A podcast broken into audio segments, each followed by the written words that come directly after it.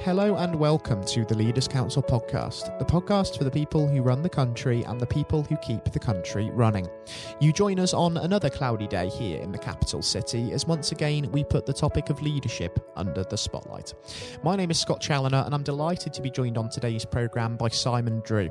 Simon is the Group Chief Financial Officer of the Bravo Group, incorporating Broker Network, Compass Network, and Ethos Broking. Simon, very warm welcome to you and thank you ever so much for taking the time to join us on the programme today. Good morning. Good morning, Simon. Pleasure having you. Now, the purpose of this discussion is to establish, first and foremost, your take on leadership. So, if we go aside and look at that word leader in isolation, firstly, I'm interested to understand what that word actually means to you and how it resonates on the whole. Yeah, sure. So, just before I sort of launch into that, a quick bit of background about the Bravo Group. So, the Bravo Group was essentially formed about four years ago. Um, it was formed from a business that was called Broker Network that looks after independent insurance brokers in the UK. At the time, it was about 500. Uh, and from there, we grew uh, an M&A strategy with the use of US private equity money. So when I look at leadership, we've taken this business through from virtually zero EBITDA to around 25 million. We now employ nearly 900 people across around 36 locations when we started four years ago, we had one location and 140 staff. So you can see we've had rapid transformation in the company, and as a result of that, growing pains occur. So when I think of leadership, I think immediately of how we've helped people a come into the business, because there's obviously cultural um, aspects to the Bravo Group which are quite unique to us as a as an organisation, and then there's leading the existing staff that were with us when they when we started the journey sort of four years ago through what is obviously rapid change, and with that comes questions around people's own individual uh, roles and ambitions within a group that is rapidly expanding at a great rate of knots. We've bought some 38 acquisitions of, of insurance brokers in that period of time, as I say, using uh, private equity money um, in the main, but then we uh, we received a Deutsche Bank uh, loan facility just over a year ago, which we've uh, which we've used as well for those acquisitions. So a lot of change, and therefore leadership, in my my mind, is about bringing people along on that journey and all of the pluses and minuses that that brings. Um, it's been a great journey, and it continues to be a great journey, but it's all cemented by uh, by the people that we employ. And thinking about people for a moment, and more specifically, people management, of course, a very important element of leadership as a whole. How would you describe that your leadership style from that standpoint? Yeah, it's um, it's quite consultative. It's um, we we try and pride ourselves that the management team, the senior management team, doesn't really drive an ego. Um, I think you need to have desire, passion, and influence in the business, of course but that can take very different shapes. So we we are quite pragmatic. We uh, we include as many people as we can in decision making. We are very open to our staff. Uh, the staff can come and talk to us as an exec team uh, and a board you know, very openly and very honestly. There is no there's no hiding place. People can ask questions at any time that they want, and you know I always say my office door is always open, and, and that's very true. And that's the same for my fellow exco uh, colleagues as well that are leading various parts of the business. We're very open. Uh, we're a very open business. Um, on Exco itself, just to uh, just to bring in uh, sort of where we are with things like diversity for a moment, we've got uh, we've actually got more ladies on our executive committee than we have uh, gentlemen, which is which is a first, especially in the insurance industry, um, and that helps bring itself. A, you know, an added dimension as well, which is um, which I think is a great thing. We need to do more we need to do more around uh, other aspects of diversity, um, disabled as well as uh, other ethnic um, areas of the business. But the stuff that we are looking at, you know, when we buy businesses, we buy businesses with people that are in them, and we don't we don't change those businesses. So that's uh, another sort of good string to our bow, if you like, from a mm. cultural mm. perspective of the group. And as sort of employees, I suppose we often look to those above us in the business world for sort of inspiration, um, especially in the uh, the here and now with COVID nineteen, where we're looking to those above us for reassurance. But when you are sort of an executive and you're pretty much at the top of the tree in a leadership role, where do you sort of draw inspiration from? yeah, great question. So look, we, we always try and do the best thing by the business. And when I mean the business, I mean the people who are in it, our clients, our suppliers, everybody. So when we hit COVID-19 as an example, you know, it was very easy for everybody to bunker down and, and sort of try and maintain cash flow. I was very deliberate for us to pay what I would will call the small guys. You know, the people that deliver our milk in the morning. It's, it's as simple and as, as basic as that, but it's an essential need. Um, and so it's too easy for, for an accountant or a finance director or CFO to suddenly bolt down all the hatches with regards to cash. But that, for us, was the wrong thing to do. You know, businesses support businesses, and especially in our world, our insurance brokers, who we look after as members, but also as we own, are there to deliver a service to their SME community. Um, and that's the same for you know how we run our business. So um, when I look at COVID nineteen, looking at leadership, it's trying to do the best by the business and those that serve the business, whether it's internal or external. And I suppose the only other thing to that is um, is make decisive leadership and run with credibility because you know we're, we're humans at the end of the day and, and we all make mistakes. So nobody is perfect. But as I say, with the backdrop of trying to do the very best, I think if the majority of staff and our suppliers look at us to go, actually, Bravo Group have done pretty well by us as an individual, I think that gets the credibility box. That's where we draw our inspiration because I think if we're doing it wrong because of our open culture, we will be, you know, held to account not only by our shareholders and, and our clients, but also our staff and our suppliers. And has the day-to-day running of the uh, the business also been impacted by the uh, the pandemic? So, for example, having to maybe work from home, that sort of thing.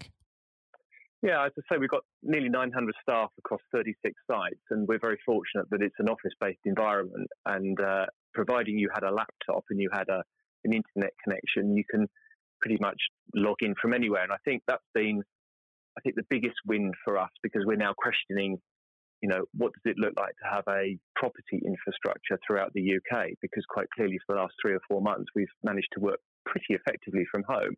It's been more difficult where uh, sort of account executives and account handlers would normally go out and see clients. So, as you can imagine, if you're insuring assets, they really need to be looked at as to what the assets are being uh, being insured. So, whether it's a, a, business premises, which is a plastics factory, or a warehouse, or, or whatever, normally we would go and, and visit. So that's been a little bit of a challenge. But I think as we go through uh, the opening of the economy, that's becoming easier as more and more businesses return to work. But look, you know, we furloughed out of 900 only 17 staff, um, and that was only really because they couldn't effectively work from home. Um, so we pride ourselves that you know the, the workforce in its main, 90% of it worked fine from home during this period. That's really encouraging uh, to hear. And um, since in a lot of office based environments, we have lost that sort of human interaction space um, as well, there's been a real renewed focus on the importance of mental health and well being uh, during this time as we've adjusted to new working practices. Um, how important do you think that mental health is in leadership as a whole, both in terms of looking after your own as an executive and also that of your colleagues? Oh, gosh, yes. Great, great question. So, in the last year, we've certainly built um, more of a support base for mental awareness. And we've got leaders within our business and in our employees to sort of be uh, mental health warriors, as we call it, to try and look out for staff that are feeling, uh, dare I say, vulnerable or uh, depressed or, or, whatever other um, mental health aspects have, have, have, come around. Not only because of COVID, but we actually kicked this off six to eight months or so before COVID it exacerbated because of COVID 19, because to your point, you know, human interaction is hugely important. And I feel for, for those that may, may live on their own that use an office based environment to get their human interaction. As soon as you put everybody working from home, that really does become difficult. So, trying to make sure everybody is inclusive, that we're trying to do as much as we can through web chat, you know, using of MS Teams or, or Zoom or, or other type of mediums where you can have a physical face to face conversation has, has I think helped, but it but it doesn't substitute the fact you know the, the office banter is a is a vital part of you know stress relief, mental health, even the ability just to be able to knock on somebody's door and say, hey, can I have a quick catch up with you? I'm stressed about something, I'm worried about something, and if you're doing that impersonally via a web chat or, or, or other form, that becomes difficult. Mm. So you have to extend your reach further as a leader and be cognizant of that. Sometimes you have to just, you know, reach into people. When I, when we first did COVID, um, when we first started working from home, I would randomly pick a member of staff a day and actually just do a dial in and just call them up and say hello just because the way COVID's worked and, and, and, how our business has formed, that's sort of fallen away. And that's my bad. But I was personally cognizant of people that were just, you know, suddenly now working from home in a fairly isolated manner. So it's, it's difficult and there's no right answer to it. And everybody's got their own different approach.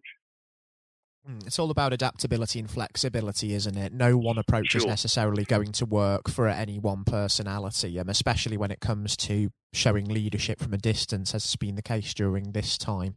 Um, mm-hmm. Having reflected on the impact of uh, COVID nineteen, it only serves that before we wrap things up, we should also address the uh, the future as well. So, if we think about that for a moment, Simon, what do you think the next twelve months holds for yourself and for the Bravo Group, and what do you hope to achieve as we move through the pandemic and begin to embrace the challenges of the new normal and what that might bring?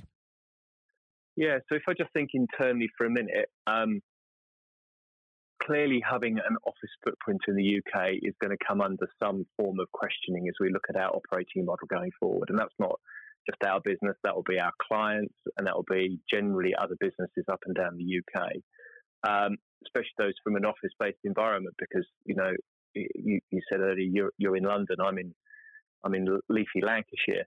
Um, but certainly knowing the city of London as well as I do, you know, there's lots of offices there that have been empty for the last four months. Well, question mark is going to be is, is, is what do those offices look like on a go forward? And therefore, you change from our perspective the businesses that you're insuring and what assets you're insuring. So um, it's going to take a very different form over the next 12 months. I think the key for us, I think as a, as a society, will be um, what does a vaccine against COVID 19 actually look like and how that's rolled out. And I think until that, you know, happens for the, for the whole population.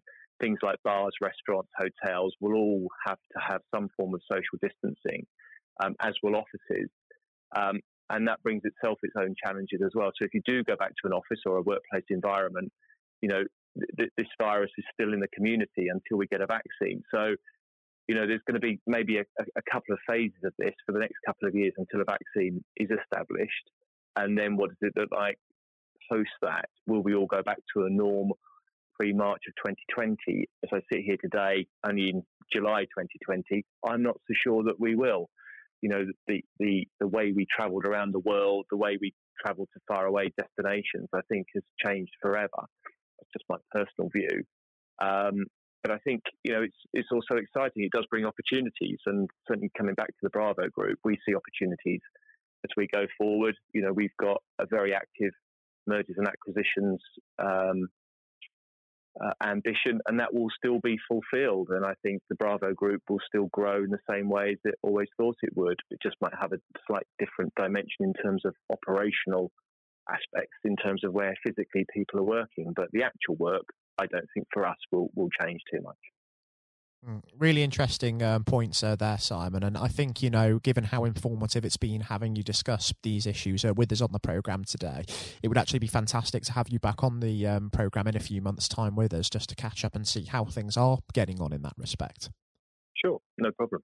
I think it would be fantastic, uh, both for myself and from a listener's perspective, given how informative it's been having you join us today. It's been a real pleasure, Simon, and I thank you again uh, for your time taken to join us. And most importantly, until we do speak again in future, which I'm sure we will, um, do take care and do stay safe with all still going on, because although we're seeing things slowly beginning to return to normality, we're certainly, of course, not out of the woods with this one yet. Great. Yes, thank you for your time today as well. That was Simon Drew speaking, the Group Chief Financial Officer of the Bravo Group. Coming up next on today's programme, I'll be handing over to Jonathan White for his exclusive interview with former England cricket captain Sir Andrew Strauss. Since retiring from his playing days, Sir Andrew has become the Director of Cricket for the England and Wales Cricket Board. However, to backtrack, during his cricket career, Sir Andrew joined an illustrious club of just three England captains to have secured the Ashes both at home and away in Australia. He also became the England skipper with the second highest number of Test victories under his belt in history during his tenure. And I hope that you enjoy listening just as much as Jonathan relished the opportunity to speak with Sir Andrew himself. That is coming up next. Hello and welcome. I'm Jonathan White, and today we are joined by Sir Andrew Strauss, former captain of the England cricket team and former director of cricket at the ECB. Sir Andrew, thank you very much for joining us today. Real pleasure to be here. Thank you. Uh, it- the pleasure is all of ours. You know, and you've had a distinguished career, as I said, both on and off the pitch in English cricket, recognised not least with your knighthood for services to sport just last year. So congratulations on that. Yeah, thank you. Um, now, there have been ups and downs in the career, like any career, including public and private disagreements with certain individuals. And on that front, I think what everybody wants to know have you finally forgiven Marcus Trescothick for giving you that stupid Lord Brocket nickname? um, well, my recollection was that it wasn't Marcus Trescothick who gave me that nickname. Ah. It was actually Mark Butcher. Uh, He's to blame. you know, I think there were a lot of people. It was the senior England teams at the mo- Mm. at that time who wanted to sort of put me in my place and make sure that I didn't get above my station. So, um, thankfully, it didn't particularly stick, other than within those group of players. And you really did try and get on their nerves by getting above your station because, of course, in your first outing, uh, you went on to score 112. Mm. Now, am I right in saying this, perhaps, that you only got there because Michael Vaughan did himself an injury? Well, that was the reason I got on the pitch in the Yes. first place. Yeah, absolutely. I mean, you know, it's often sort of misunderstood or misjudged the role that luck plays in a in an international cricket or sporting career. Full stop. And um, you know, I was wait, waiting patiently in the wings Mm. for an opportunity, and it didn't really seem like an opportunity was going to come along. And then, you know, I've only got injured in the nets, and there was my chance, and I had to kind of grab it with both hands if I could. And you certainly did. What was it like then to see your name being put up on the Lord's Honour Board after your first appearance? Yeah, look, uh, I'd just been transported to a completely different world almost. I'd been, I was a Middlesex player. I was Mm. captain of Middlesex. All my focus was on helping Middlesex sort of win the championship and whatever. And then a week later, I've scored a Test century, which is something I'd always dreamed out, you know, literally all my life. And then the thought of doing it at Lords in your first Test match. I mean, it was literally the dream. So, and then suddenly I started thinking, wow, hold on, like, potentially I've got a whole England career ahead of me and everything that entails. So it was a real shock to the system. Um, but I suppose what I was grateful for was that I was rel- relatively old, probably not the right way of putting it, but I was 27 Of years course. of age.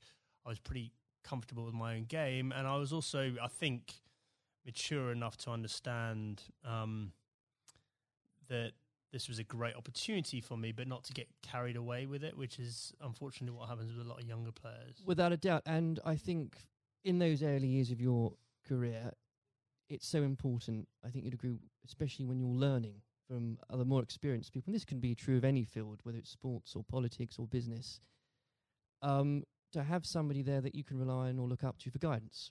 In those early days, was there somebody that you could say to this day that, thank goodness they were there for you? Uh, well, I think in preparing me for international cricket, Justin Langer was a massive Mm. um, source of advice for me. So he was captain of Middlesex bef- you know, a couple of years beforehand and really helped me understand what I needed to do to get there. Um, but then I think on a day to day basis, my wife Ruth played a, a huge role, you know, and just in terms of because I, I think there is that real danger that you get carried away with it and you think Yes. international sport in that goldfish bowl that you know you're more important than you you were previously or that that whole world is the real world and uh, and obviously all we know is that the real world nothing's changed other than Mhm. other people's perception of you And you need that grounding. And again, that can be true of any uh, so many different areas of life.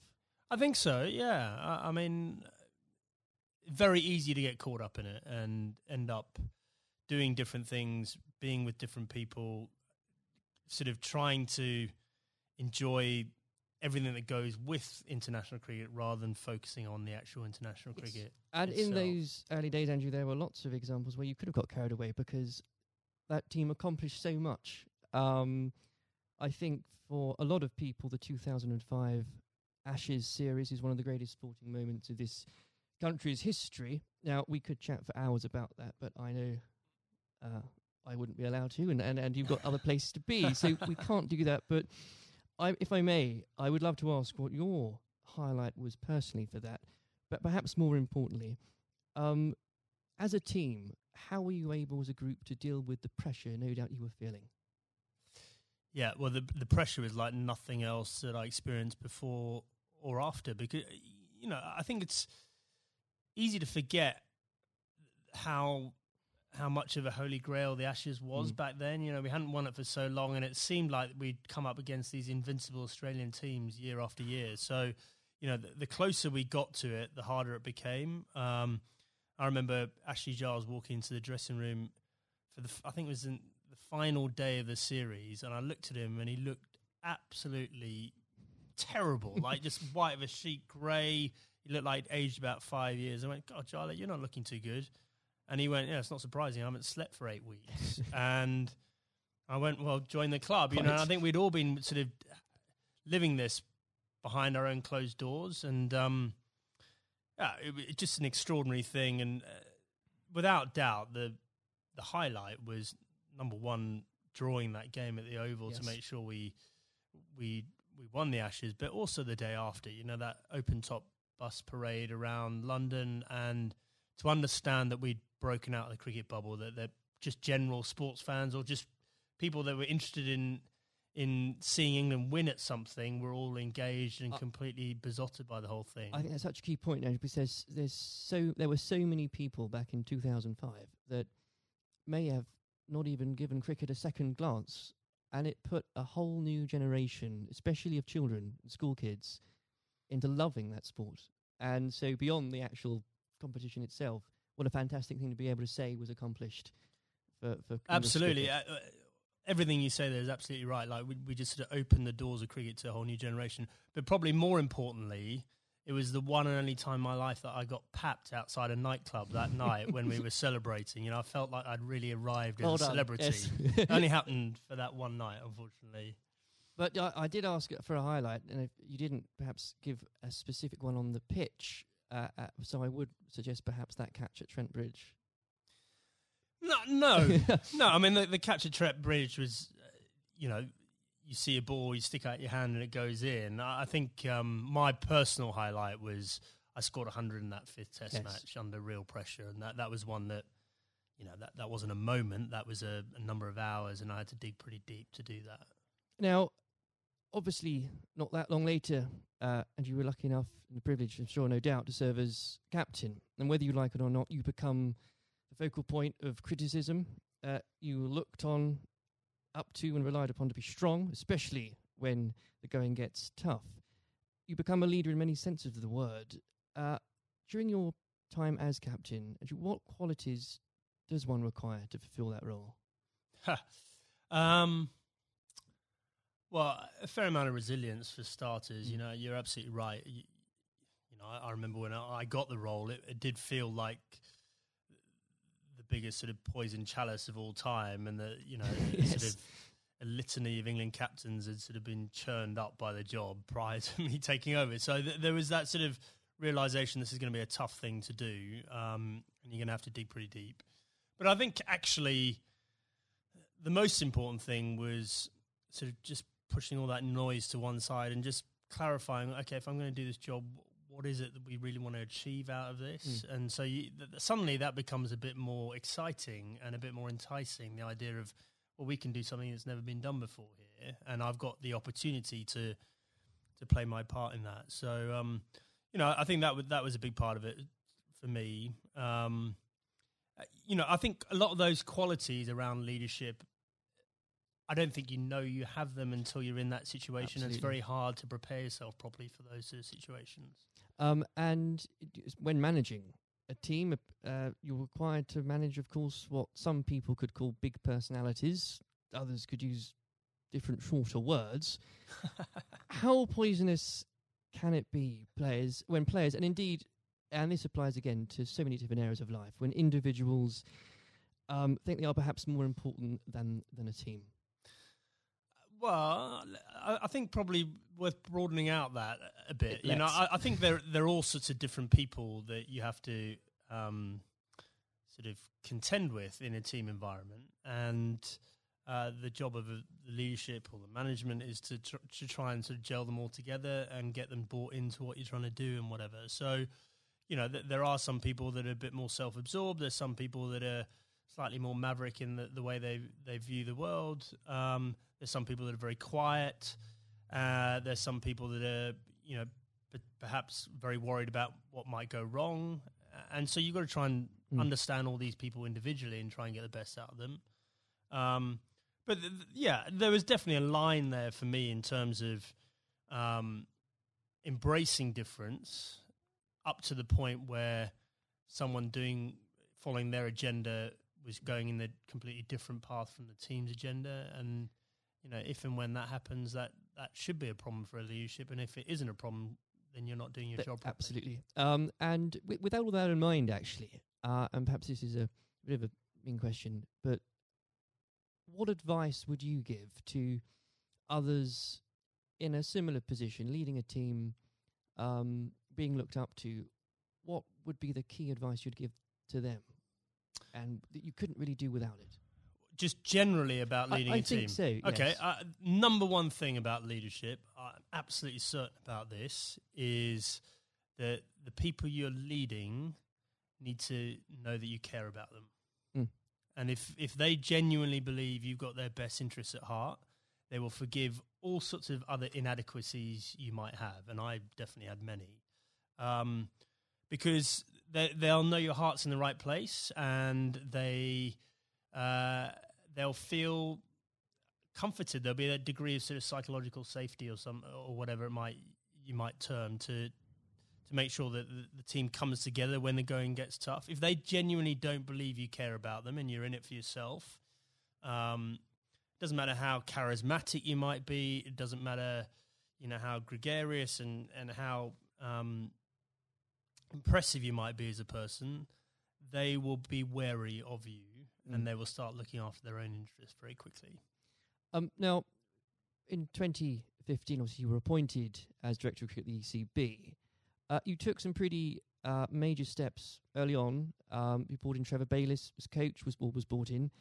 Um, you put a much greater emphasis on limited overs cricket. Now, in the abstract, what had you identified that needed to be changed um, for English cricket, and were there qualities that you had developed, you'd found out you had as England captain that you were able to bring over the job?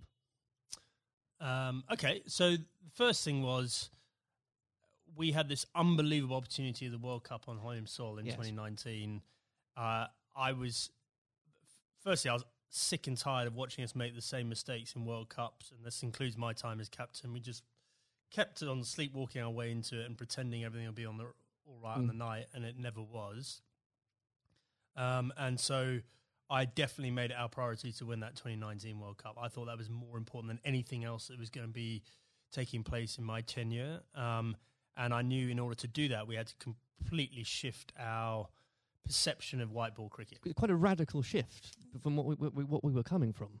Yeah, but Hmm. the rest of the game had moved on, Yeah. and the rest of the game had understood that white ball cricket was playing an increasingly important role in, in both financially, but also in in terms of players' focus and interest. Um, and we had to move. In fact, we didn't have to move at at times. We need to get ahead of the time. So, you know, we had to completely shift our both our philosophy, but also the way we played in order to do that. Um, and I was very lucky uh, having both Trevor Bayliss and Eoin Morgan who were prepared to sort of role model that and lead that through. Um, and the second part of your question around what had the England captaincy sort of done to prepare me for the role, I, I think I was comfortable leading. I was I knew the environment. I knew what I was getting myself into, and, and in the early days, I could leverage some of the relationships that I had with the players. But actually, I found it a very different challenge because you are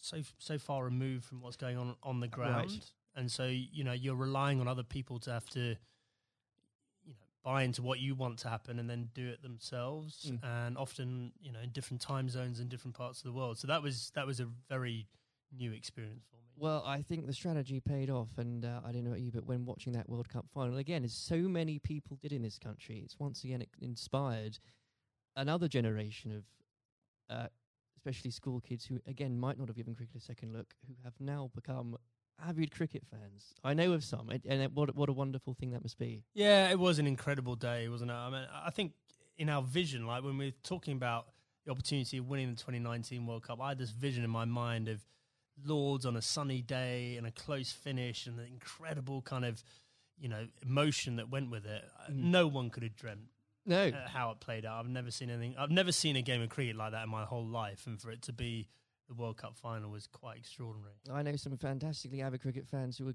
googling there and then what exactly the rules became because I Yeah, well, so was was- I. yeah. Actually, yeah, absolutely. Um, now, Andrew, in your in your wife's memory, you established the Ruth Strauss Foundation last year. Uh, in doing so, whether you'd admit it or not, yourself and the foundation has become an inspiration to thousands, husbands and wives, mothers and fathers, sons and daughters. Please do take some time, if you wouldn't mind, and you to explain to the listeners the work the foundation does and and what it's been like to lead a project like that. Yeah, thanks. Um, well, look, I mean, we obviously had a very tough journey as a family. First of all, Ruth being diagnosed. Ruth was someone that was always well. You never think she was going to be someone that was sort of laid down by cancer. And for us to find out that she had lung cancer was Mm. extraordinary. She'd never smoked a, a cigarette in her life. And I think we all had this perception of lung cancer being a smoker's disease. Absolutely. Um, and so, just uh, having gone through the experience, and obviously some very low times, and us coming to terms with the fact that, that Ruth had stage four cancer and she was going to die, um, we learnt a lot in that process. And, and thankfully, we had time for me to speak to Ruth before she died about legacy and what we could do to make something positive come out of you know this experience we'd all been through. And so, after she died in December uh, 2018 uh, I came back and launched a foundation with two f- focuses. Number one, to fund research into these rare forms of lung cancer. These Mm. are the non-smoking lung cancers. Um, five to seven thousand people each year in this country are diagnosed with these. No one knows why they're getting them, um, but they're on the increase, and it's women, young women, that are affected more than men. So- Extraordinary numbers. yeah, I mean, i in the list of top 10 cancers, it's number eight. Rare forms Right. of lung cancer, number eight. So it's not really rare, it's probably a misnomer, but it's, um, yeah, we're really lacking in funding and understanding. And then the second element, and probably this is in some ways more pressing, is um, to help uh, cancer, anyone who's got cancer who has an incurable uh, diagnosis, to help them and their families prepare themselves for death. Mm. And so, in order to do that, we need to be able to find ways of them having open conversations with each other. Because if you do this well, it should help the bereavement afterwards if you're well prepared for it. It's not something people like to do. I was very lucky that Ruth wanted to do it. Um, but also, we have to have that debate about about the taboo of death, and Yes. you know, effectively how uncomfortable we are talking about it, and certainly how bad we are preparing for it. If you if you think for a moment about antenatal classes before you have your Mm. baby, like how we're preparing you for the how your life's going to change, and we do nothing around death, even though we're all going to experience it in one shape, way, shape, or form. And um, you know, we, I think as a society we need to be better than that. We, we've come a long way in so many different areas, and especially around mental health. And we can do better about death. There's no doubt about it. Well, I think the, the foundation is leading the way in breaking taboos on that front because they need to be broken. Um, uh, I know they've got the foundation is going out some events later this year. So if you could tell us about some of those, that would be Yeah, so the I mean we've got a couple of big ones coming up. So uh, the Westminster Mile, which is a, a very inclusive. If you're thinking about think about a marathon, but just think about just doing a mile of a marathon rather than 26. sounds ideal. So we've got grandparents, we've got little kids, we've got people pushing prams, so that we're going to get as many people as possible to play their part in that and raise some funds. Um, we've got the Red for Ruth Day at Lords again, so that was an incredible day for us last year. you could you, whether you were there or not, especially if you were there. I mean to say, but whether it was the photos in the papers the next day, what an extra! I think it was the fifteenth of April, wasn't it? What an extraordinary day, and what- an overwhelming day that must have been for you. Yeah, absolutely. Well, I mean, you know, an Ashes Test match is a big day anyway, Yes. and then f- for us to have that extra element of the the Red for Ruth Day, and to see the the wave of support. You know, it's probably it was just I myself and the boys were incredibly profoundly affected by that uh, in a good way. You know, felt so much uh, love and support there, and then the foundation is directly benefited hugely by the the funds raised, and um, we want to take it up a gear this year and, and make it more of a community thing, not just the the day at Lords. Um, I even saw some of the stuffiest members of the MCC, Andrew, wearing red. Uh, wearing red. So it, what, what an extraordinary thing! Yeah, well, a lot of them wear red trousers anyway, that's I think. But um, no, it, absolutely, know, they, they were right behind us, and um, you know, we, we really want that to be something that's embedded in in the English summer, uh, just like the McGrath Foundation Days Yes. in, in Sydney in Australia. Well, it's been a complete inspiration, um, and uh, I very much hope we can talk about that perhaps late in a few months as well. Absolutely. Um, before we go, as I'm conscious of the time, we uh, it's also an exciting year for domestic cricket. Um, not least uh, because of the introduction of the hundred, not without its critics. I should, Andrew, I know you're uh, a big proponent of it. Um, the blast has clearly shown um, that the short form of the game has brought cricket to a new and growing audience, exciting games. Uh, what do you say to those that ask, why do we need the hundred as well? Uh, well, so the hundred is the most important uh, step forward in domestic cricket in this country ever, and the reason for that is that increasingly, well, there's two things. First of all, we need to break out of the cricket bubble. So the blast followers tend to be the same people that follow other cricket, Right. and therefore, you know, that's a small audience and potentially a, a declining one over time. Even though the blast sales are increasing, uh, we need to break out of that and try and get g- more general sports fans into cricket. Um, but more importantly, um, just the the way the tournament's set up, and it's one day, one game a day over a six week period.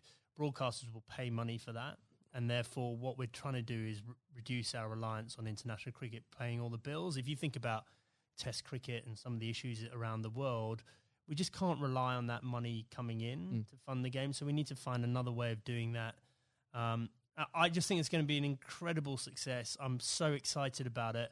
I know there are people that are worried about it, but in two or three years' time, um, you know, we're going to have our own uh, short form tournament that will rival the Big Bash, and we'll be moving towards the IPL. And those are yeah, those are two enormous events out there, and we can have our own version of that ourselves. I can feel your enthusiasm for it. As a as an Essex fan, I, I'm still stumped as to. I think I'm going to have to choose between either supporting a team based at the Oval or a team based at Lords. And I, I, I'll, I'll get over that, but I'll I'll yeah, have to do well, it. surely it's got to be the Lord's one, right? Uh, sh- sh- of course. Yeah. um, Sanju, it's been an absolute pleasure discussing that and everything else with you today. Thank you very much. Cheers. This has been the Leaders Council podcast. Thank you for celebrating excellence in leadership with us. I've been your host, Scott Challoner. Until next time, goodbye. Thank you for listening to our podcast. The views expressed within the podcast do not reflect the views of the Leaders Council of Great Britain and Northern Ireland, its parent company or subsidiaries, members of staff, or other guests of any other person therein associated.